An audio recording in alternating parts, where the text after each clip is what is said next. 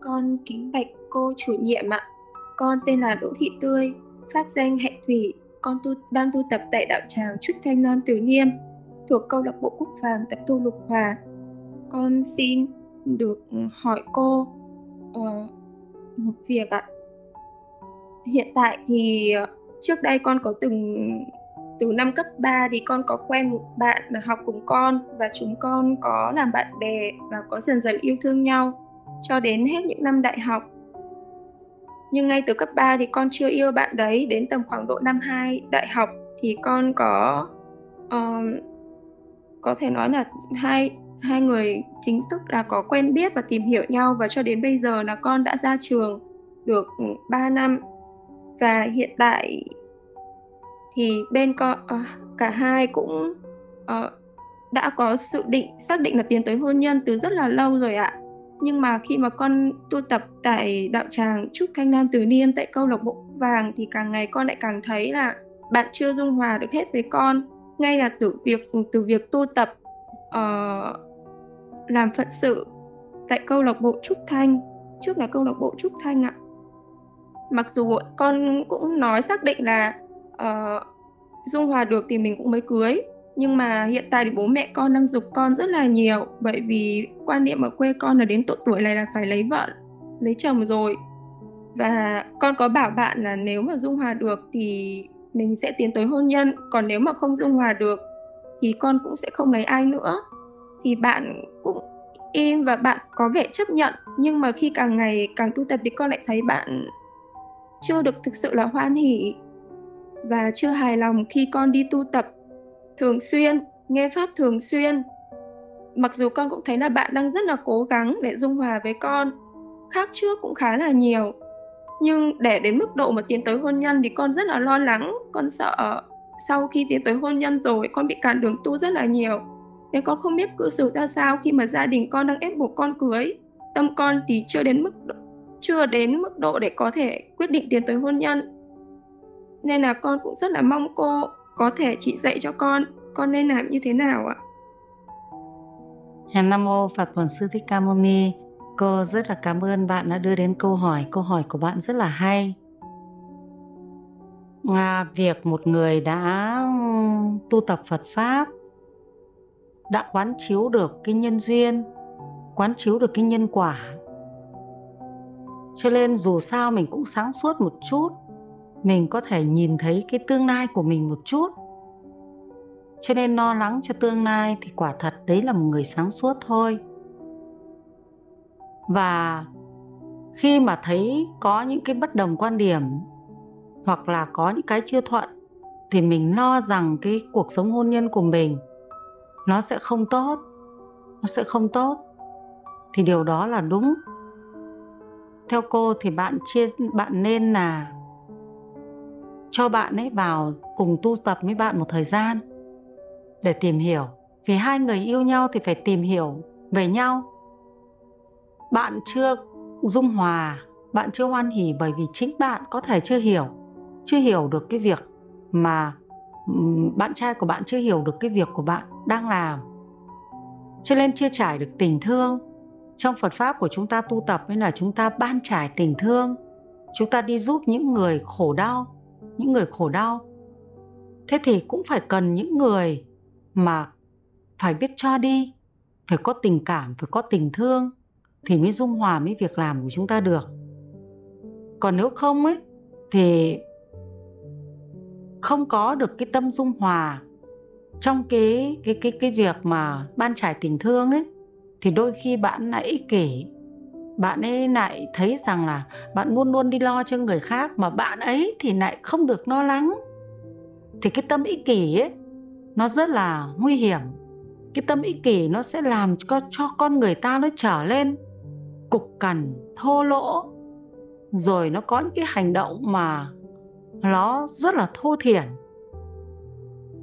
Rồi nó có những cái việc mà có thể mà rất là không hay đấy, nếu như con người ta nó có ích kỷ, thế thì bây giờ đang còn là tình yêu, mà bạn thì có thể là bảo bạn ấy là hãy cùng với bạn đi giúp đỡ người khổ, hãy giúp đỡ họ. Rồi từ đó bạn ấy mới có được cái cái cái tình thương của bạn nó lầy lở ra.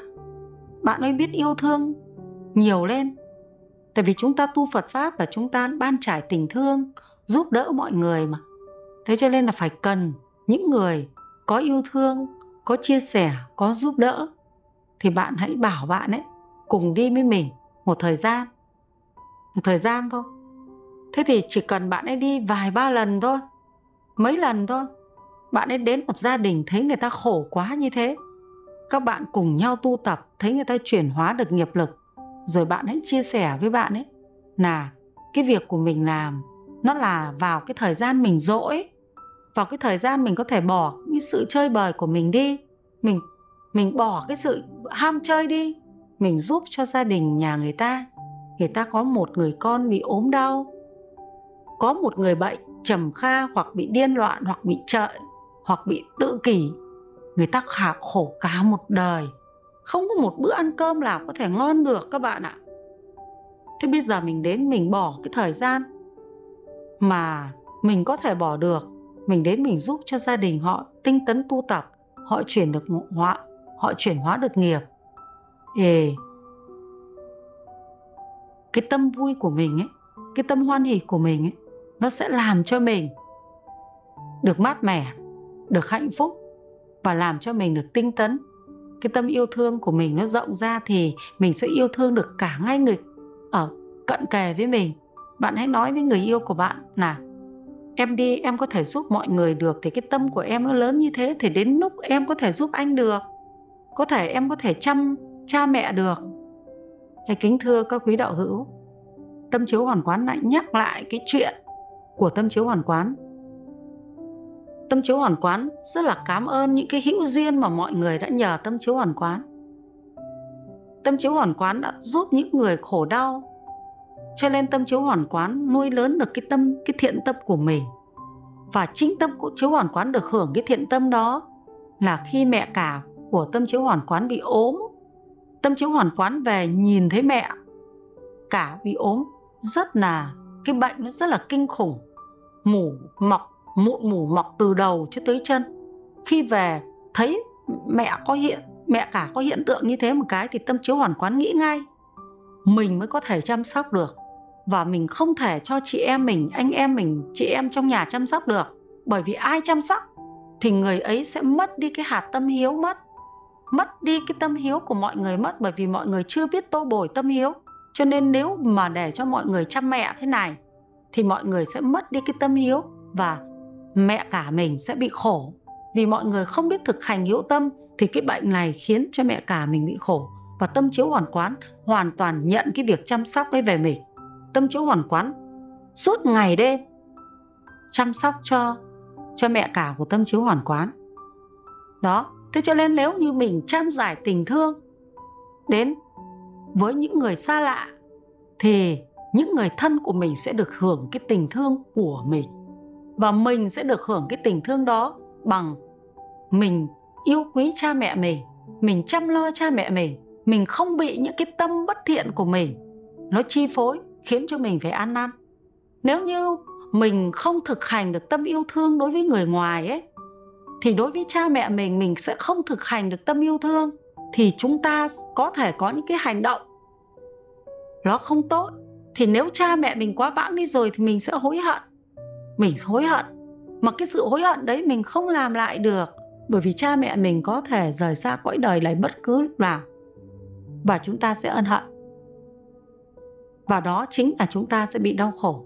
Cho nên bạn hãy đưa cái cái việc này, nói cái việc này, nói về cái nội dung này cho người yêu của bạn nghe. Em đi chăm giải tình thương, em đi tu tập phật pháp thì tất cả những thành quả em đạt được, anh cũng sẽ là người được hưởng. Cha mẹ hai bên sẽ là người được hưởng. Bởi vì nếu như em không không đi luyện tập cho tâm mình có yêu thương, thì trong cuộc đời này nếu như anh có hoạn nạn. Thì, chắc gì em đã thủy chung, cho nên em đi tu cái tâm yêu thương này. Tu học phật pháp, thì người được hưởng là anh, là cha mẹ hai bên.